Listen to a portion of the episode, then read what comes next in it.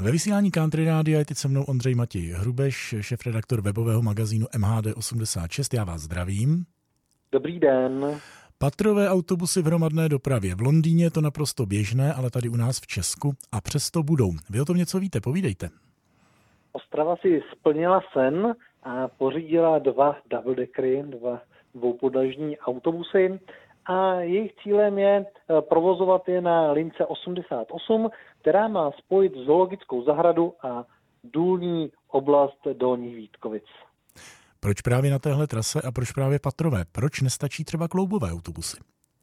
Je to bráno jakožto turistická atrakce, tak trochu. Uh, horní patro je udělané uh, ze skl, ne skleněnou, ale s průhlednou střechou, to znamená, budou tam panoramatické výhledy na město, a dopravní podnik, respektive město Ostrava si slibuje od toho vlastně e, nějaký si turistický zážitek pro cestující, kteří právě chtějí buď do zoo, anebo do oblasti Dolních Vítkovic.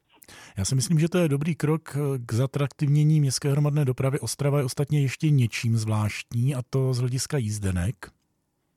Um, už pár měsíců fungují pouze elektronické jízdenky, to znamená papírovou jízdenku už v Ostravě nekoupíte. Pochvala eh, běží po rozhlasových linkách do Ostravy, poděkování po lince telefonické Ondřeji Matějovi Hrubešovi. Mějte se hezky, naschledanou. Já děkuji, naschledanou.